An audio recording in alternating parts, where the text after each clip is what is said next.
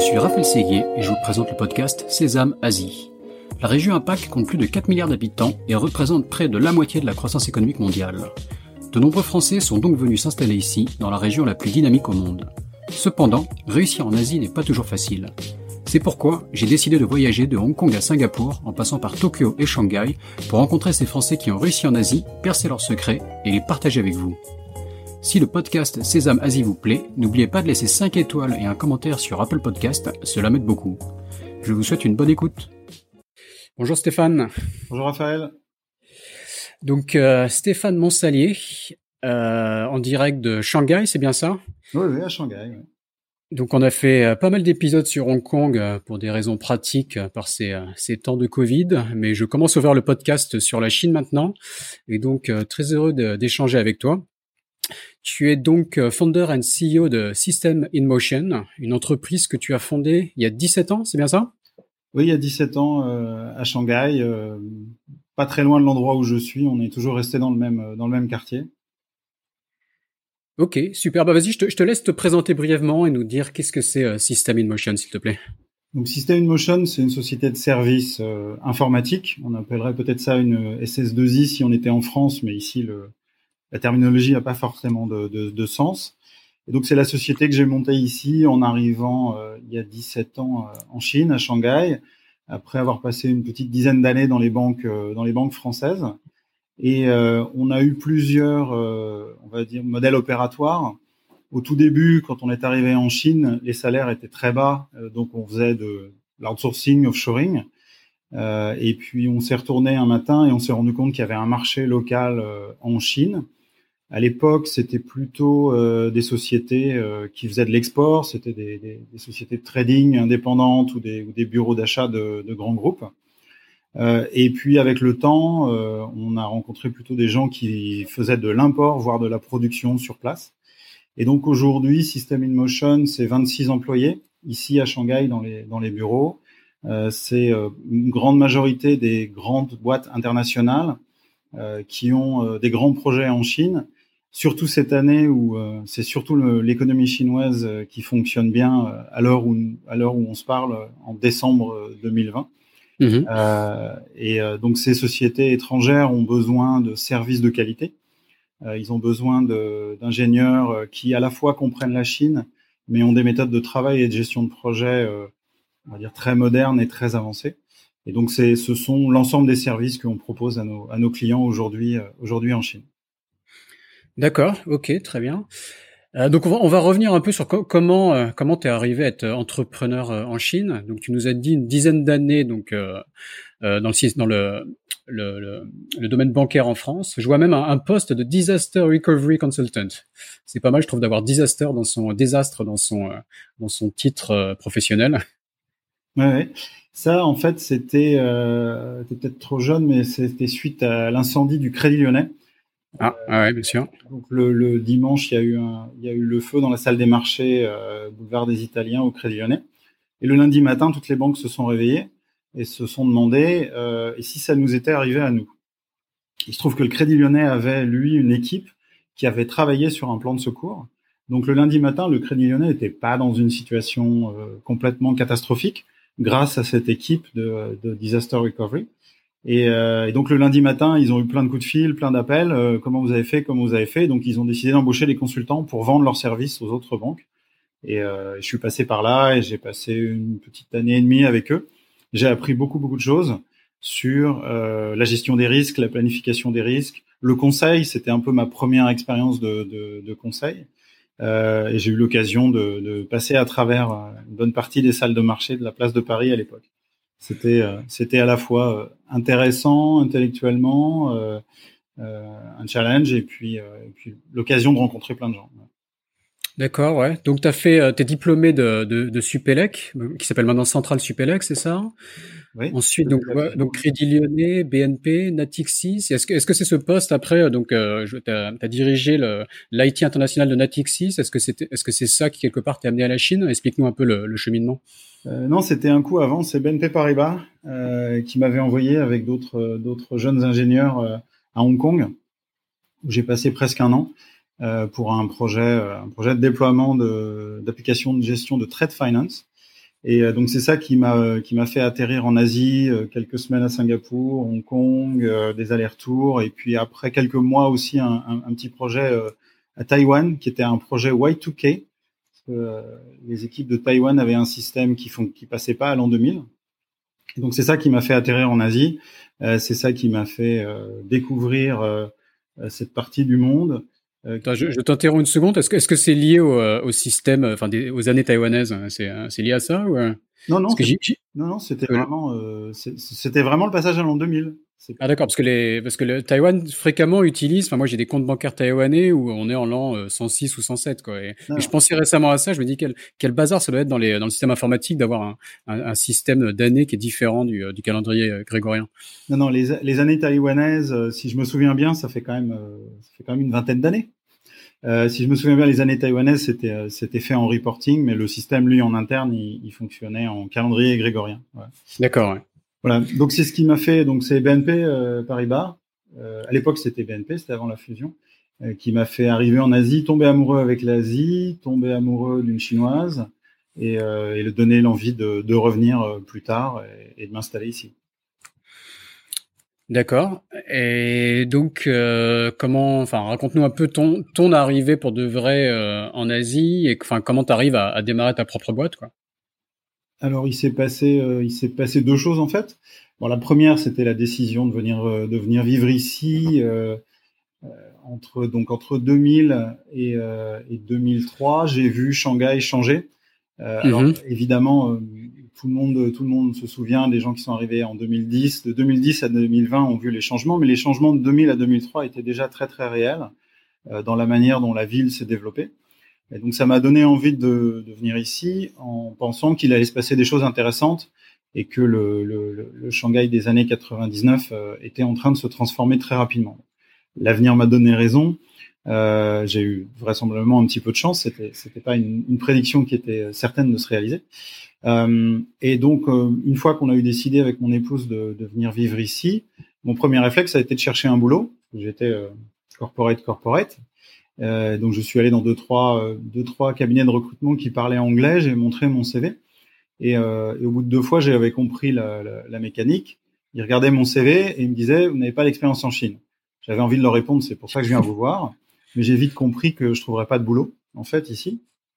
donc l'idée de l'idée d'être devenir entrepreneur, de, de, de, construire quelque chose euh, me trottait dans la tête déjà depuis pas mal de temps euh, avec surtout une idée euh, centrale qui était qu'il y avait forcément moyen de manager des équipes mieux que ce que j'avais vu faire dans les, dans les banques françaises.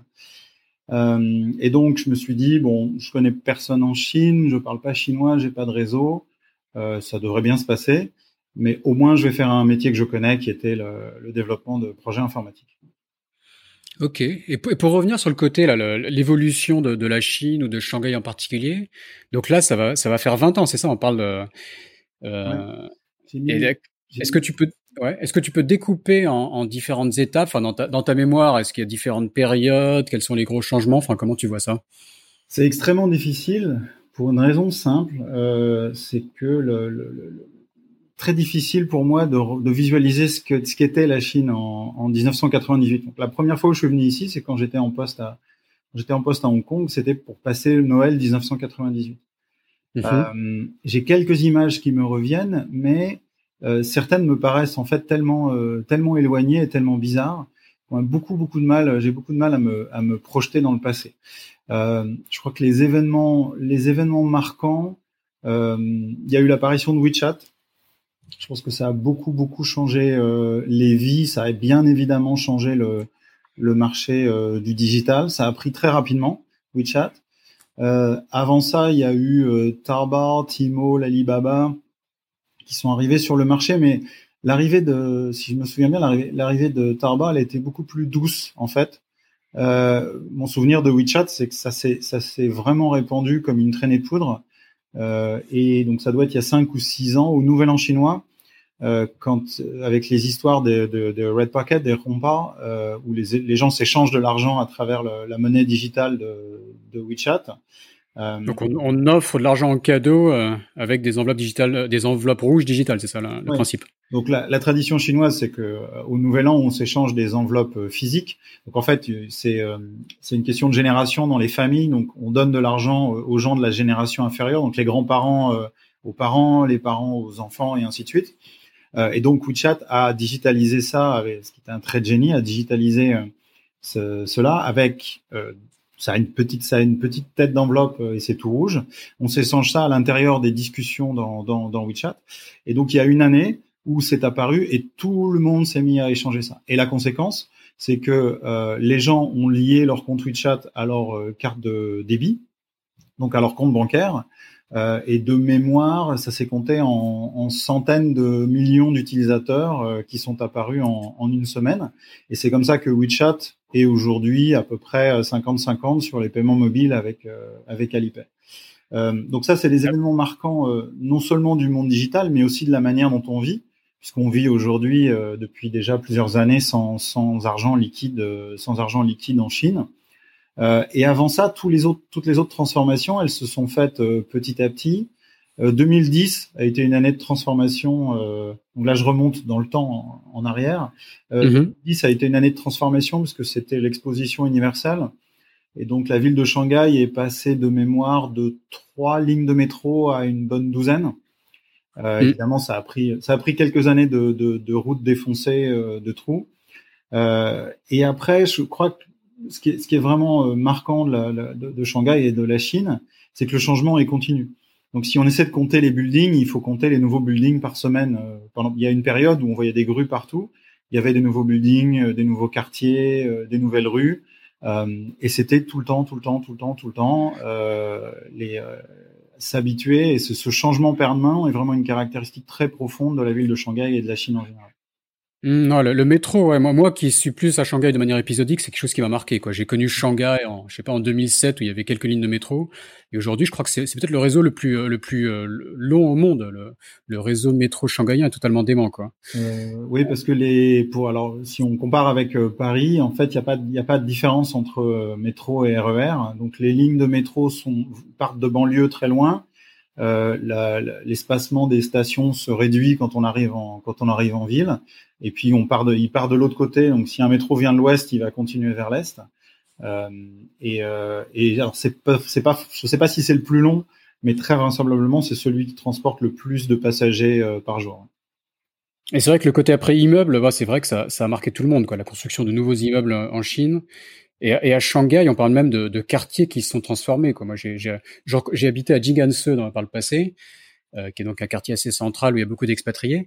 Et je reconnaissais plus le quartier parce qu'ils ont construit deux ou trois shopping malls. Enfin, ils ont modifié un, un quartier entier. Quoi. Donc, il y a, il y a quand même des modifications assez démentes et même et même des mini centres-villes qui éclosent un peu partout quoi maintenant dans, dans Shanghai. Hein. Tu me dis si je me trompe, mais, euh, mais la ville s'étend de plus en plus quoi. Alors il y a, il y a beaucoup moins de travaux en centre-ville parce qu'il y a quand même une bonne partie qui a été euh, qui a été reconstruite.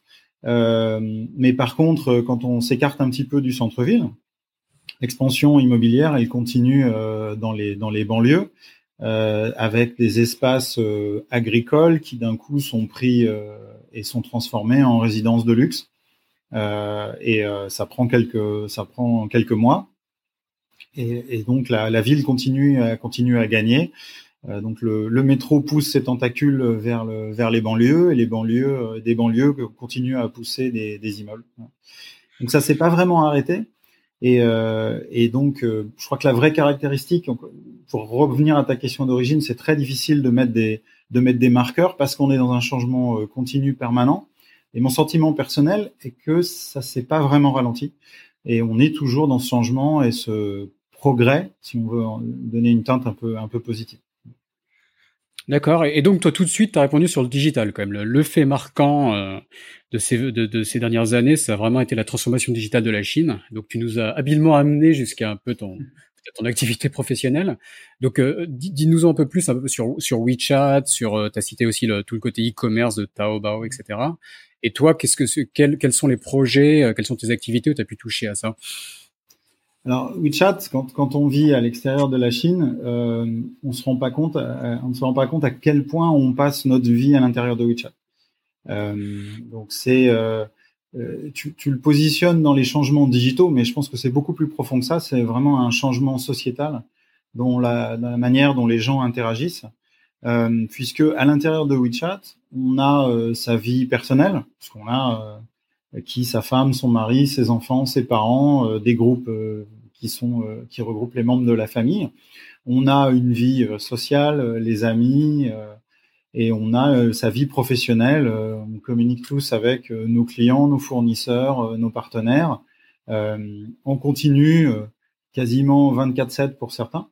Euh, ensuite, c'est un outil, euh, c'est un outil de paiement, donc on a une vie euh, de, consommateur et, euh, et, on a une vie euh, de médias.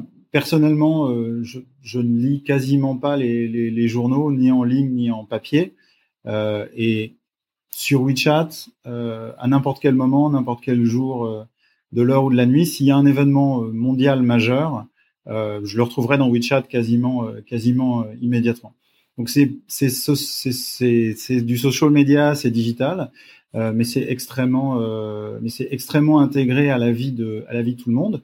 Et en plus, c'est spécifique à la Chine. Euh, c'est utilisé globalement par euh, tous les gens qui vivent en Chine, euh, chinois à l'étranger. C'est utilisé par les gens qui ont vécu en Chine et qui sont partis à l'étranger, avec qui on garde le contact par, par WeChat.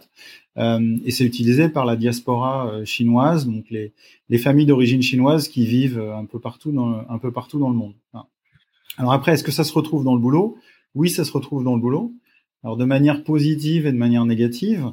Euh, de manière négative parce que ça crée des conversations euh, déstructurées. Euh, ça peut aussi poser des problèmes de sécurité quand des quand des documents professionnels sont partagés sur sur WeChat. D'où l'idée de WeChat de créer une, un nouveau service qui s'appelle WeChat Work, mm-hmm. qui est fait pour les entreprises. Euh, pour que l'entreprise euh, puisse maîtriser toute la communication entre ses salariés et ses clients, euh, les documents qui sont partagés, et en même temps euh, s'intégrer à des outils d'entreprise, euh, s'intégrer à s'intégrer à des applications, à des intranets, des opérations comme les demandes de remboursement, les demandes de congés, tout un tas de petites applications qui rentrent dans ce qu'on appelle le OE, le Office Automation, et qui sont disponibles enfin dans l'abonnement WeChat Work, donc quasiment gratuit. C'est un peu comme du Slack ou du, euh, ou du Teams, voire, voire plus même en termes de fonctionnalité C'est tout ça et plus. D'accord, ouais. ok. C'est tout ça et plus parce que euh, dans, euh, quand une entreprise utilise WeChat Work et donc on commence à l'utiliser et, et, on commence avec nos clients à, à regarder les opportunités, l'intérêt c'est que, donc imaginons que tu sois mon client et moi je suis, je suis commercial de System in Motion. Moi je vais utiliser WeChat Work, toi tu vas utiliser WeChat. Donc le WeChat que tu connais et avec lequel tu es habitué à discuter avec moi. Mhm. Donc, au lieu d'avoir une discussion euh, commerciale client et après, si je démissionne, moi, je vais à la concurrence et j'ai encore tous mes clients. Euh, toi, tu, tu, auras la même, tu auras la même discussion, euh, mais avec un compte qui appartient à l'entreprise, qui aura aussi ma photo. Par contre, demain, si je pars, il y a un autre commercial qui, qui vient et il reprend la discussion avec, euh, avec Raphaël et il a tout l'historique. D'accord. Ouais, vas-y, vas-y. Voilà, donc c'est euh, donc c'est ça fait déjà quelques années que c'est déployé. Les entreprises euh, commencent à s'intéresser à ça euh, et, on, et, les entreprises commencent à comprendre que c'est une trans c'est une vraie transformation parce qu'on va on va déplacer la conversation. C'est pas une révolution. On va pas forcer les clients à changer leur mode de communication. Eux vont continuer à communiquer comme avant avec des messages à 10 heures du soir ou 4 heures du matin. Ils vont continuer à, à envoyer des photos, à envoyer euh, du multimédia à travers leur WeChat. Et par contre, l'entreprise de son côté va sécuriser ces données-là et va les gérer un petit peu mieux. D'accord. Donc euh, ouais, c'est vraiment une application. Enfin, tu as cité pas mal de fonctionnalités, mais ça va même jusque euh, commander un taxi, bien sûr les paiements. Tu as parlé de, de WeChat Pay. Ah donc c'est une appli couteau suisse. Quoi. On peut à la limite en Chine installer une seule appli et survivre. WeChat fait le fait le job quoi. Et, et c'est en plus une, une, énorme force pour euh, pour Tencent, donc l'application qui euh, la, la, société qui a qui est propriétaire de WeChat, c'est que euh, contrairement par exemple à un Facebook, la comparaison est souvent faite avec Facebook, mm-hmm. WeChat a, a des collecte des données sur le monde réel, puisque quand on paye dans un magasin avec WeChat Pay avec son téléphone, c'est un point de données sur le fait que à midi, je suis allé déjeuner à tel endroit, dans tel restaurant. Puis j'ai commandé un taxi pour rentrer chez moi. et puis ainsi de suite. Et, donc cette, cette connexion, cette collection de données, de points de données qui sont liés au monde réel, c'est une énorme force euh, dans la vision de, de, de, segmentation que, que Tencent peut offrir à ses clients euh, corporate. Ok, d'accord. Et sur, et sur le côté e-commerce, alors je sais que tu as pas mal travaillé avec le retail par le passé. Et tu as commencé à citer Taobao. Enfin, WeChat, c'est aussi un outil de e-commerce. Et maintenant, on voit de pas mal de nouveaux, de nouveaux, euh, de nouvelles plateformes euh, euh, comme Xiaohongshu, Little, Little Red Book, toutes les toutes les différentes apps de réseaux sociaux offrent aussi des fonctionnalités e-commerce. comment tu as vu l'évolution, toi, vu que tu as, cité ça comme, comme révolution que tu as vu en Chine ces dernières années également? Donc la, la révolution du e-commerce en Chine, bon, elle, elle, a été souvent souvent commentée. Euh, elle vient de deux caractéristiques principales du consommateur chinois en, B2C, mais qu'on retrouve en, B2B. Euh, c'est euh, le côté pratique et la vitesse. Donc, commander, commander sur son téléphone et être livré sous, alors ça dépend des cas, 4 heures, 8 heures, 24 heures en fonction des produits. c'est cette combinaison parfaite qui satisfait le, qui satisfait le consommateur chinois. Euh, après, là où là où Taobao joue et puis les Xiaohongshu et, et autres, et Pinduoduo qui est un, qui est un autre modèle économique. Euh, après, leur enjeu c'est euh, euh c'est la c'est la demande. Donc euh, c'est d'avoir le catalogue, le choix le plus le plus large possible. et ça fait partie aussi du côté du côté pratique de de de faire le choix euh, l'autre côté pratique qui peut avoir des impacts un peu plus négatifs, c'est de dire bah, je sais pas trop si c'est ma taille, donc je vais commander la taille en dessous, la taille que je pense et la taille au-dessus, et je renverrai les deux qui me vont pas et je garderai celui qui me, qui me va bien. Et tout ça s'appuie sur des infrastructures de livraison qui sont extrêmement denses. dans une ville comme Shanghai, euh, dans toutes les résidences, euh, on voit passer des livreurs qu'on appelle ici de nom chinois de Kuaidi, euh, mhm. Il y a des livreurs qui passent toute la journée et qui livrent toute la journée, qui vont être soit euh, soit faire partie des grosses plateformes e-commerce, donc Alibaba a sa propre euh, réseau de livreurs, ou qui sont des livreurs agnostiques et qui travaillent pour plusieurs marques ou plusieurs ou plusieurs plateformes. et cette e-commerce ou pour de la pour de la nourriture. Alors, on fait pas trop la, pour le coup on fait pas trop, en fait on fait pas trop la différence le e-commerce c'est du e-commerce j'ai mon téléphone alors la grande majorité se fait sur téléphone mobile. Hein. Euh, on est vraiment mobile first en Chine, euh, à tel point que euh, en fait le, le, modèle est le modèle est inversé en Chine, mais j'y reviendrai après. donc, je commande sur mon téléphone une paire de chaussures et puis des choux, des carottes et, et, et 500 grammes de, de bœuf. C'est la même c'est la même logique et c'est la même opération. Derrière, c'est mm-hmm. pas la même logistique. Euh, il faut garder les produits, euh, les produits frais, il faut passer par les bons canaux. Mais quelque part, on a gommé un petit peu euh, tout ça. Et, et, le consommateur chinois, lui, va, il va faire son choix, il va prendre ses préférences. Alors effectivement, il y a, après il y a des verticales, il y a des, il y a des plateformes qui sont dédiées aux produits frais, des plateformes qui vont être dédiées au luxe, des plateformes qui vont être dédiées aux cosmétiques. Euh, donc on peut rentrer dans la spécialisation, mais il y a une espèce d'unité de, à la fois d'expérience utilisateur et de démarche, de dire voilà, je suis chez moi, j'ai accès euh, au catalogue euh, de tous les produits euh, possibles et imaginables, et je fais le choix et j'ai le pouvoir de décider ce, que je veux et à peu près à quel prix.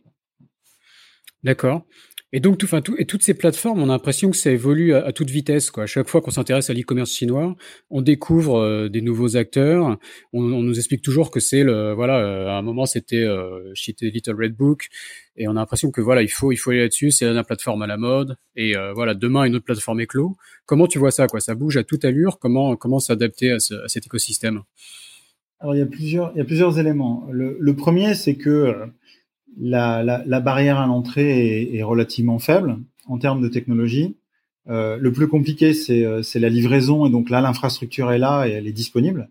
Euh, et euh, si on prend l'exemple, par exemple, de, de Pinduoduo, qui a été, euh, qui a fait une, une, montée en flèche des plus spectaculaires dans le monde du, du digital chinois, ils ont démarré au-dessus de WeChat. Donc, ils ont démarré comme un service WeChat.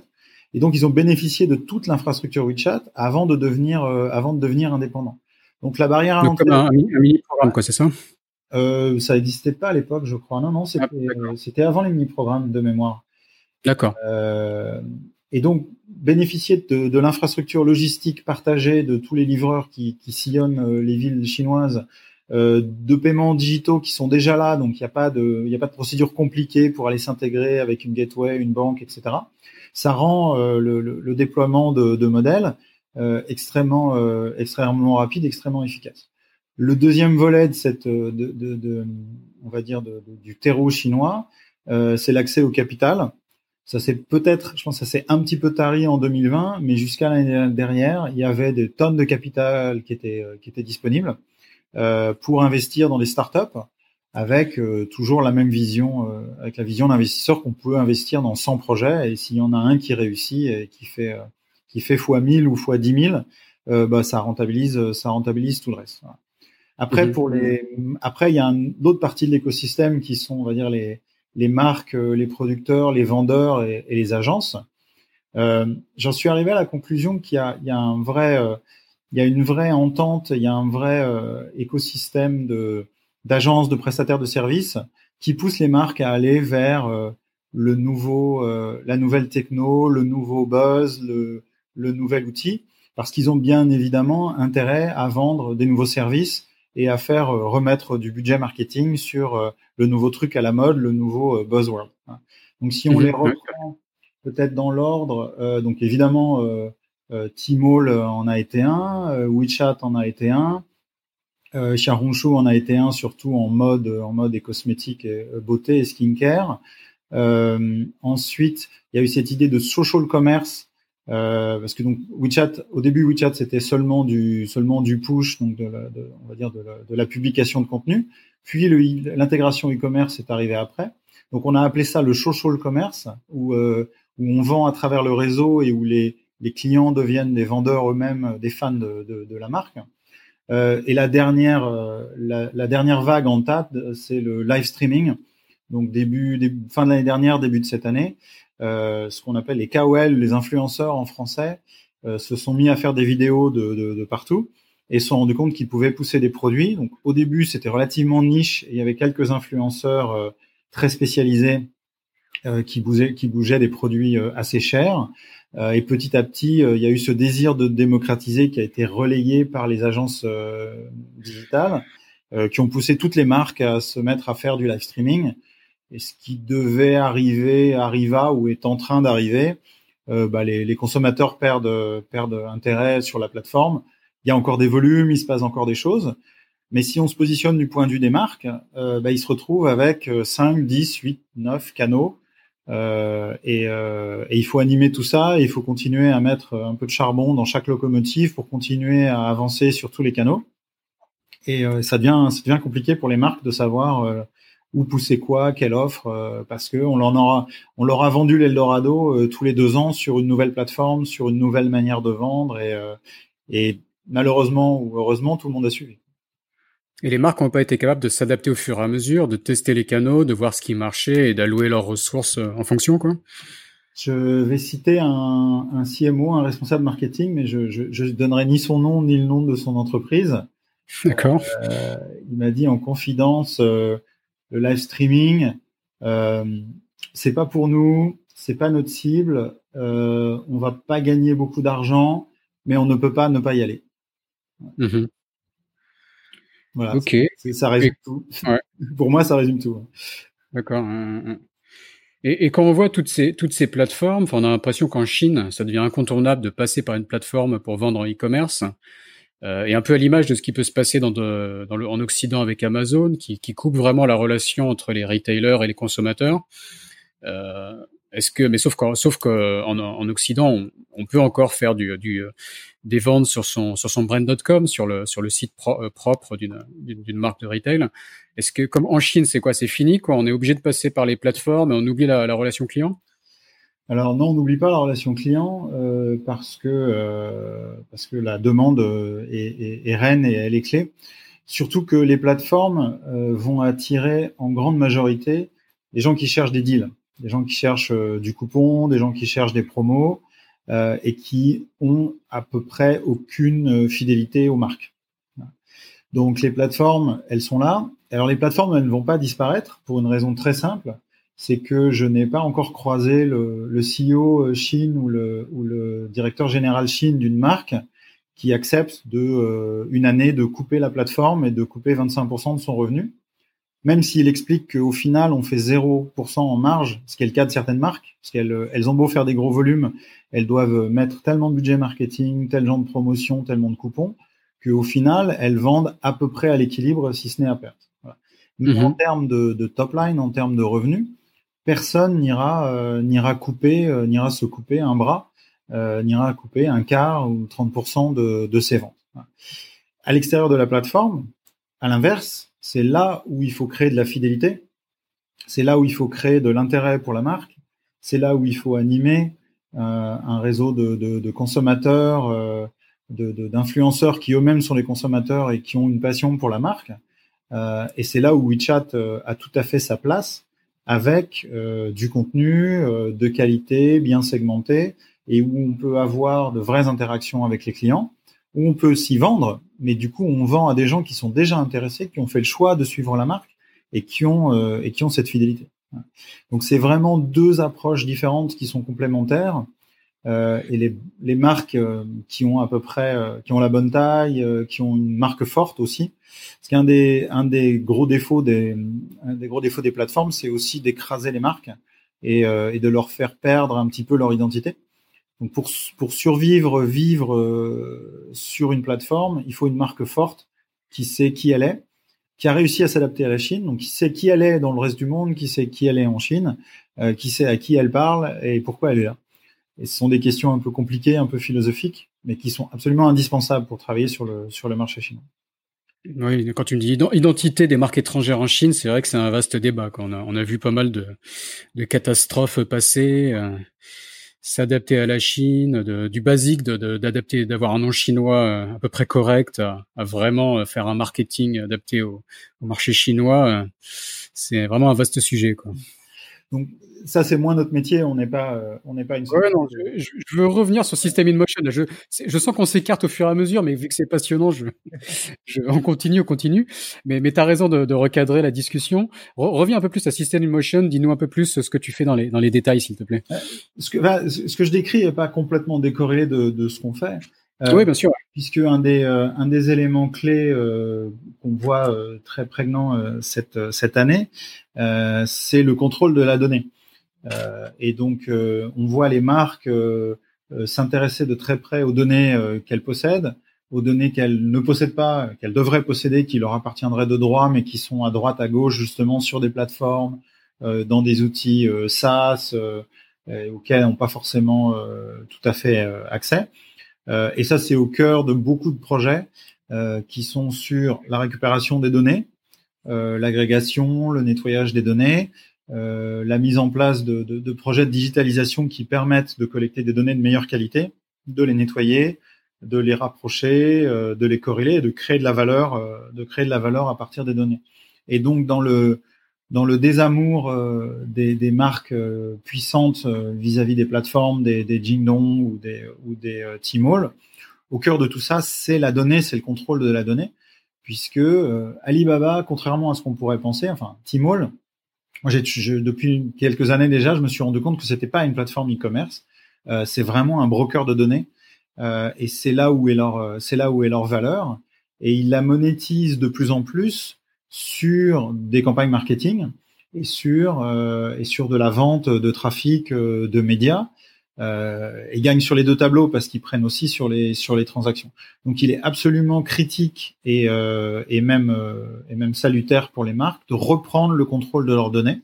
Et on a plusieurs clients qui ont commencé à qui ont, commencé à travailler dans ce sens-là, euh, qui découvrent des choses des choses phénoménales et on les aide euh, soit à redévelopper des, des, des, parties de leur système d'information, à débrancher des choses qui servent plus à rien, à fusionner, à nettoyer. Et il y a, y a, beaucoup beaucoup de valeur à créer dans ces dans ces projets-là.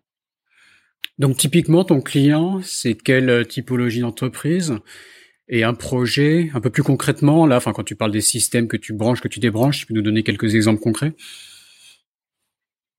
Donc notre client typique, c'est euh, une société multinationale euh, qui a une présence en Chine euh, qui est déjà relativement importante, qui sait encore une fois pourquoi pourquoi ils sont là et qui, qui ont déjà quelques années d'opérations derrière eux, qui ont qui ont bien compris la Chine, qui ont compris qu'il fallait faire des choses différentes en Chine, l'écosystème digital, leur typologie de clients, euh, les types de produits qu'ils mettent sur le marché peuvent être de un petit peu différents à complètement différents de ce qu'ils font ailleurs dans le monde. euh, et qui veulent quand même euh, avoir euh, la qualité, la sécurité euh, et souvent l'intégration avec des systèmes groupes et qui ont besoin donc qui ont besoin d'une société qui a je dirais un pied dans les deux mondes qui comprend les spécificités de la Chine, qui comprend les besoins d'un grand groupe international en termes de sécurité et de qualité, euh, et qui travaille à la vitesse de, le, à la vitesse de la Chine, qui est capable, euh, chose que l'on fait assez souvent, de, de, parler avec les headquarters euh, en Allemagne, en Angleterre, aux États-Unis, de leur expliquer pourquoi le projet chinois fait du sens, leur expliquer que on sait ce qu'on fait, leur expliquer, euh, répondre à toutes les questions qu'ils peuvent avoir sur l'hébergement, les données, le cloud, l'infrastructure, et travailler de concert avec des équipes qui sont à l'extérieur de, la Chine en minimisant le, les incompréhensions. Et ensuite, à l'intérieur de cette entreprise, euh, on suit dans tous les cas, euh, donc pour tous nos clients, il y a un leader euh, en interne euh, qui a une stratégie très claire et qui a une stratégie de différenciation. Et donc quand les quand les entreprises viennent nous voir, ou plutôt quand les managers viennent nous voir ou les, les directeurs viennent nous voir, euh, c'est parce qu'ils ont une idée très précise de comment ils veulent faire évoluer leur business en Chine dans les années qui vont venir. Euh, et ils ont besoin de services euh, informatiques sur mesure qui répondent à ces besoins-là. Euh, ils savent que leur headquarter peut, leur, peut les aider jusqu'à un certain point, mais ils ne comprennent pas assez bien la Chine pour le faire ici. Ils savent que des prestataires locaux vont rien comprendre à ce que leur headquarter leur demande et vont faire euh, des choses euh, très chinoises qui vont faire du sens en Chine, mais qui, qui ne vont pas répondre aux standards d'un grand groupe international. Donc c'est là où on trouve, c'est là où ces clients-là, quand ils nous trouvent, euh, quand on les trouve, euh, où on a l'optimum de création de valeur pour supporter un business model, une évolution euh, dans les années à venir, pour pour prendre les opportunités du, du, du marché chinois en étant une marque internationale ou une entreprise internationale ici. Mhm. Donc tu parles d'hébergement, euh, des données, du cloud, etc. Quand tu as, un client étranger qui connaît encore mal la Chine, euh, qui a par exemple un, une solution SaaS et qui veut rentrer en Chine et qui s'inquiète forcément des, des complications qu'il peut y avoir sur le marché chinois, quels sont, quels sont tes premiers conseils? Comment tu l'orientes? Il y a deux sujets majeurs. Il y a la, le fait que ce soit utilisable, pas utilisable.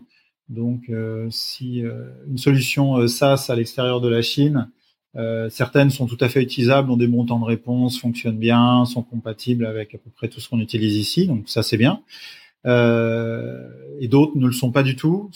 Ça va de complètement bloqué, on peut même pas les utiliser. Donc une entreprise qui utilise la suite euh, Google euh, ben, en Chine, c'est pas la peine. Ils verront pas leurs mails, ils verront pas leurs documents. Ou bien ça peut être un petit peu lent, pas très bien adapté.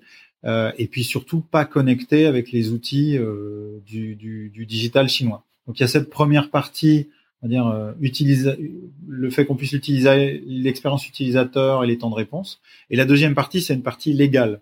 Donc là, sur la partie légale, euh, on n'est pas euh, des consultants euh, en, en, des avocats, donc on peut pas donner d'avis légaux, mais on sait à peu près, on connaît à peu près le droit chinois, on sait à peu près ce qu'il faut faire, donc on connaît les bonnes questions. Par contre, on reste très très prudent sur sur donner sur les conseils qu'on peut donner.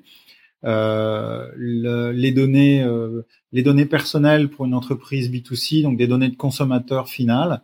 Euh, à partir du moment où il y a un numéro de téléphone, un email ou au pire un numéro de carte d'identité chinoise, ça doit absolument être stocké, collecté, stocké sur le sur le territoire chinois. Euh, et ensuite, il faut un consentement explicite sur tout ce qu'on fait avec les données, donc similaire à ce qui existe maintenant en Europe et aux États-Unis.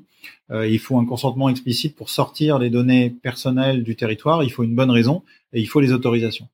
Encore une fois, euh, mon conseil vis-à-vis des marques est de consulter leur avocat, de faire faire une étude sur euh, ce qui est faisable, pas faisable, ce qui est euh, complètement blanc, complètement noir et entre les deux. Euh, ouais, et donc dans cette dans cette année de, de, Covid, vu que vous êtes un peu en avance euh, sur le Covid euh, par la force des choses par rapport à ce qui se passe en Occident, comment est-ce que l'année s'est passée pour toi? J'imagine qu'il y a eu des hauts et des bas. et euh, comment à quel, où est-ce que vous en êtes aujourd'hui? Comment tu vois la, la, situation évoluer? Et quelles sont, avec un peu de recul déjà, quelles sont les conséquences du Covid que tu as pu voir sur ton business, sur la société chinoise en, en général? Alors c'est une, une, question courte, mais la réponse euh, risque d'être longue. euh, donc le Covid, euh, donc le Covid est tombé. Enfin, la nouvelle du Covid et la prise de conscience du Covid sont tombées pendant les vacances du Nouvel An chinois en début en début 2020. Euh, donc la première, euh, la première réaction a été de monter une cellule de crise. Donc euh, ça nous ramène au début de notre podcast sur mon expérience de consultant disaster recovery. Euh, donc cellule de crise, évidemment un groupe WeChat. Et donc on a décidé de, de, de, de, contacter tous les employés, de vérifier. Notre première priorité a été la, la, la sécurité de nos employés, vérifier que personne n'était dans les zones à risque, savoir où les gens étaient, ce qu'ils avaient besoin d'aide. Ça, c'était la première, euh, la première opération. Et puis, euh, dès la fin du Nouvel An chinois, on est passé en euh, travail euh, à distance, en home, home office, home work. Euh, ça a pris à peu près quelques heures pour mettre en place toute l'infrastructure qui était nécessaire. Et les gens ont commencé à travailler dès le lundi matin. les gens ont commencé à travailler et on a continué à délivrer nos clients comme si de rien n'était. Et je pense que ça nous a fait marquer des points euh, vis-à-vis de nos clients parce que de, de ce qu'on a pu comprendre à demi-mot, euh, tous les prestataires IT n'ont pas forcément été aussi réactifs et ont pas et ont pu euh, avoir du retard sur leur projet. ensuite, les clients ont été perturbés en fonction des business, en fonction des activités. Certains ont eu des creux d'activité, c'est certain. Et euh, du coup, ils ont commandé un petit peu moins de projets informatiques sur le sur le début de l'année. Donc les six premiers mois, on a fini ce qu'on devait faire. Euh, il y a quand même eu des nouveaux projets. Il y a, y a, quand même des choses qui étaient dans les tuyaux et on a quand même, mais on a eu, euh, quand je regarde les chiffres, une, un taux d'activité pendant euh, six mois qui était euh, qui était relativement bas. C'est reparti au troisième trimestre. Donc on a on est reparti sur un rythme, je dirais similaire à ce qu'on a connu à ce qu'on a connu en, en, 2000, en 2019. On va finir le quatrième trimestre de manière assez assez forte. Euh, et on a un très très très bon pipeline pour euh, pour le début euh, pour d'année le début d'année 2021. et les discussions, alors encore une fois, je donnerai pas de nom, confidentialité oblige, mais les discussions avec certains de nos clients sont que au final, le trek qu'on va tirer à peu près tous au mois de décembre sont sur des très bonnes années. Euh, beaucoup de clients euh, se sont. Euh, alors je sais, difficile à savoir si c'était parce qu'ils ont fait des efforts surhumains je pense majoritairement que c'est lié au c'est lié au positionnement. Je pense que les sociétés qui avaient des bonnes stratégies, qui avaient des bonnes fondations, euh, qui avaient euh, qui étaient bien ancrées dans leur euh, dans leur marché, dans leur territoire, euh, ont, comme tout le monde, ont été secoués au premier deuxième trimestre, mais se sont euh, se sont re, remis sur le marché rapidement, ont retrouvé leurs clients très rapidement, voire pas du tout interrompu le, le, le contact. Euh, et, euh, et, et, à l'inverse, euh, ceux qui étaient moins bien ancrés, bah, ils ont fait un petit peu de place et il y a des parts de marché à prendre sur ceux qui étaient moins solides. et ça a fait un petit, ça a fait un petit peu un ménage comme comme on voit à Hong Kong le lendemain des typhons, euh, où c'est les arbres les moins euh, résistants qui sont tombés. Quoi. Voilà. Belle image. C'est comme ça que je vois, euh, c'est comme ça que je vois 2020 en termes en termes business, en termes personnels je pense que c'est un peu pareil, ça a resserré les liens avec les gens qui comptent, euh, avec les vrais, on va dire, euh, évidemment avec la famille, avec les vrais amis, avec les gens sur qui on peut compter euh, et qui se sont euh, bien comportés, euh, qui ont été là pour euh, pour aider, qui ont qui ont apporté leur soutien. Et c'est un petit peu la même chose. Je pense qu'il y a eu aussi un petit peu de ménage. Côté côté communauté internationale ou expat, si j'ai pas trop le mot, euh, il y a eu pas mal de départs et euh, vu les contrôles sur les visas euh, et la difficulté pour faire revenir des expatriés, la communauté expatriée en, à Shanghai a, diminué. Il y a eu peut-être autant de départs que, d'habitude à l'été, mais il y a eu beaucoup beaucoup moins d'arrivées, donc le solde est clairement négatif. Et, euh, je crois savoir qu'il y a eu, enfin, le fait de commencer à travailler à distance, de faire de plus en plus de visio. Enfin, on dit que par exemple dans l'éducation, euh, ça, ça a changé un peu la donne. Est-ce que, est-ce que tu as vu des conséquences comme ça au niveau de la société, chinoise et du digital euh, par rapport à la, au post-confinement, enfin au post, euh, enfin le post-Covid, on va dire. Oui, on, on, se déplace moins. on, on, travaille à distance. Alors, nous à Shanghai, on n'a quasiment aucune contrainte et dans le quasiment dans toute la Chine, on n'a quasiment aucune contrainte de déplacement. Les restaurants sont pleins, les gens se rencontrent. Euh, il a fallu quelques mois pour revenir, mais on, est retourné chez les clients, je crois, au bout de trois ou quatre mois. Donc aujourd'hui, on peut aller où on veut, euh, quand on veut. On a juste besoin d'avoir un masque dans les, transports euh, publics. Mais malgré ça, même avec des clients à Shanghai, je dirais que statistiquement, on fait plus de, on fait plus de vidéoconférences. On se déplace moins en, face à face pour un oui, pour un non. On a eu parce qu'on s'est rendu compte qu'en fait ça fonctionnait bien. Donc on a eu plusieurs cas. On a eu des projets qu'on a fait complètement à distance, c'est-à-dire que entre la prise de spécification, euh, la proposition, euh, le, développement, la livraison, les tests, tout s'est fait sans que nos équipes ne rencontrent les équipes du client. Et récemment, euh, on a signé un nouveau client sans l'avoir rencontré. tout s'est fait à distance. Euh, on a fait plusieurs plusieurs teams euh, avec eux. Ils sont à Shenzhen et on n'y est pas allé et, et on a pu euh, on a pu signer et on va pouvoir commencer bientôt tout début de tout début d'année prochaine. On va commencer le projet. Donc je pense que ça a changé en, en termes professionnels, ça a changé les, les comportements. Euh, sur l'éducation, je crois que le je crois que le constat est plutôt négatif globalement. Euh, je pense que les enfants, les profs et les parents étaient contents. Tout le monde était content que les enfants repartent à l'école. Ça dépend beaucoup, ça a beaucoup dépendu des, des, des tranches d'âge. Euh, différentes écoles, de ce que j'ai pu comprendre, n'ont pas été aussi agiles les unes que les autres. Euh, mais la qualité du, euh, la qualité euh, technique de l'enseignement, euh, même la préparation. J'ai que l'école, dans l'école de mon fils, certains profs étaient bloqués en Angleterre, se sont levés à 2 heures du matin pour faire cours. Donc mhm. ça, c'était c'était admirable et, et, et, on, et on les remercie. Euh, mais euh, il n'empêche que euh, l'éducation euh, en physique, en face à face, et surtout l'interaction, l'interaction entre les entre les élèves eux-mêmes à l'intérieur d'une classe, à l'intérieur d'une cohorte, je pense que l'importance de ça, c'est c'est révélé encore plus que encore plus qu'avant. Donc l'éducation à distance, il y a des choses à faire, il y a moyen de, de, de faire un peu plus de digital, peut-être de temps en temps. Euh, mais le, pour moi, le constat est pas très très positif. En tout cas, c'est pas aussi bien que euh, c'est pas aussi bien que, que, que du face à face. Alors que côté business, étant une société de services informatiques, on peut faire des projets à distance. Euh, alors on peut faire des projets à distance avec des gens qu'on connaît bien, à qui on a confiance. Et si l'équipe elle-même est fragmentée, euh, je pense que ça a bien fonctionné chez nous parce que euh, pas mal de nos employés sont avec nous depuis plus de dix ans. Euh, de mémoire, la moyenne de la moyenne de, de contrat de travail, c'est 7 ans, qui est, ce qui est ce qui est une éternité dans, dans notre industrie.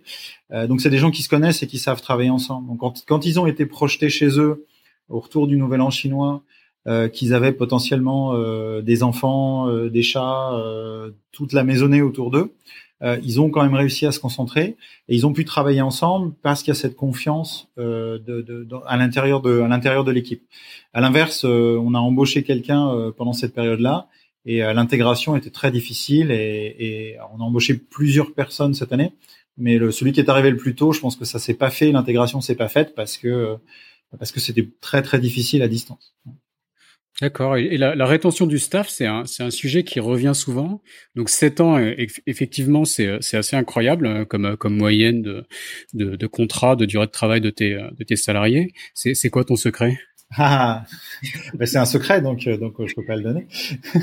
euh, le secret, c'est la culture d'entreprise. C'est euh, c'est euh, les valeurs euh, de l'entreprise et c'est d'avoir euh, des gens qui partagent ces valeurs donc euh, ça s'est fait, euh, ça s'est pas fait en, en, en une semaine, hein.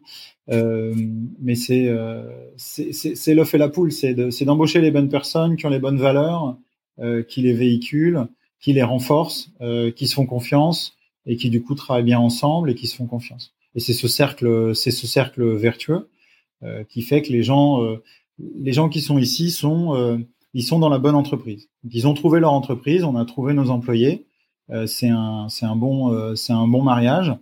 Euh, et ça veut dire qu'il faut mettre les comportements, les valeurs au-dessus des compétences techniques. Les compétences techniques, ça se forme. je donne toujours l'exemple mes employés en leur disant que toutes les technologies qu'on utilise aujourd'hui, elles n'existaient pas quand j'ai eu mon diplôme. de, de, de Supelec. Euh, tout ça, euh, Java, PHP, Python, euh, tout ça, ça a été inventé après. Moi j'ai appris sur le tas. Si moi j'ai appris sur le tas, ils peuvent apprendre. et donc les technologies, c'est pas un souci. même les métiers de nos clients, on les apprend avec chaque client, on apprend des choses nouvelles. et c'est les comportements qui sont importants et c'est les valeurs qui sont importantes. Ok, ok, donc bah, ça reste un secret parce que c'est très bien expliqué, mais, mais c'est pas simple à mettre en place. C'est un travail de, de longue haleine, effectivement.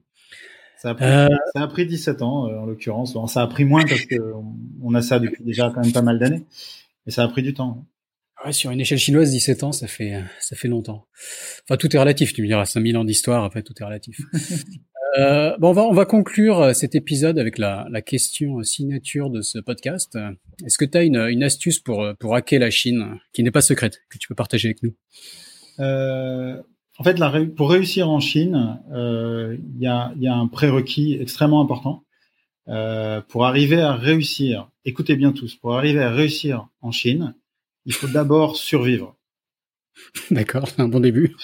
Et, et il faut pas oublier de survivre. Euh, et j'ai croisé, ça paraît, ça paraît idiot, hein, mais j'ai croisé des gens qui étaient tellement omnibulés par la croissance, le potentiel, 1,4 milliard de consommateurs, taux de croissance à trois chiffres, euh, si ce n'est plus, euh, qu'ils ont oublié de survivre. Ils ont oublié les fondamentaux du business, euh, ils ont oublié le cash, ils ont oublié qu'il fallait être pertinent sur le marché à l'instant T. D'autres ont oublié que bah, faut quand même faut, faut regarder si le marché sur lequel on est est pas en train de bouger ou s'il n'a pas complètement disparu. Donc cet instinct de survie qui, qui a combiné avec la résilience, euh, il faut y penser tous les, peut-être pas tous les jours, mais c'est un peu déprimant de penser tous les matins à, survivre. Mais c'est extrêmement important euh, de pas l'oublier que on est toujours euh, un peu dans une situation où le marché bouge, où le marché change, euh, et se reposer en permanence la question de la pertinence. Ce qu'on offre aujourd'hui, ce qu'on fait aujourd'hui, est-ce que c'est toujours, est-ce que ça répond toujours à un besoin, est-ce que ça répond toujours à une demande, parce que les demandes changent. Et euh, c'est aussi une leçon du Covid, c'est aussi une leçon de 2020. Euh, Aujourd'hui, encore plus que jamais, la demande, la demande est vraiment euh, maîtresse. Euh, il faut suivre la demande euh, et il faut, il faut répondre à, à, une vraie, à une vraie demande sur le marché et bien positionner son offre. Donc, je dirais survie, résilience, c'est les deux, c'est les deux mots clés. Après, une fois qu'on a maîtrisé ça et qu'on a posé ses bases, on peut faire à peu près tout ce qu'on veut en Chine. On peut avoir les modèles, euh, les, modèles économiques les plus innovants. On peut avoir les produits euh, les plus chers de la terre. On peut avoir euh, des services complètement niches. On peut, on peut faire tout ce qu'on veut. À partir du moment où on a cette, cette résonance avec le marché, cette résilience et cet instinct de survie. Ok, ok. Donc pour réussir en Chine, il faut survivre. C'est, ça paraît logique, c'est très clair. Euh, est-ce que tu peux nous donner un, un contact, rappeler peut-être le, ton site web, euh, ta présence sur les réseaux sociaux? Le plus facile, c'est LinkedIn, euh, où il y a a priori, à ma connaissance, un seul Stéphane Monsalier, en tout cas en Chine, en tout cas à Shanghai. Donc ça devrait être facile de me retrouver. Et de là, il y a le site web, euh, le compte WeChat et tout le reste. Ok, ok, très bien. Euh, merci beaucoup, Stéphane. Merci, Raphaël. Au revoir. Cet épisode de Sésame Asie est maintenant fini. Si vous êtes toujours là, c'est que ça vous a sûrement plu. N'hésitez donc pas à laisser 5 étoiles et un commentaire sur Apple Podcast, cela m'aide beaucoup. Pour me contacter, le plus simple est de m'ajouter sur LinkedIn, Raphaël Séguier, S-E-G-H-I-E-R. N'hésitez pas à me dire ce que vous avez pensé du podcast, à suggérer des invités ou des thèmes qui vous intéressent. Tout feedback est le bienvenu. Merci d'avance et je vous retrouve au prochain épisode. Salut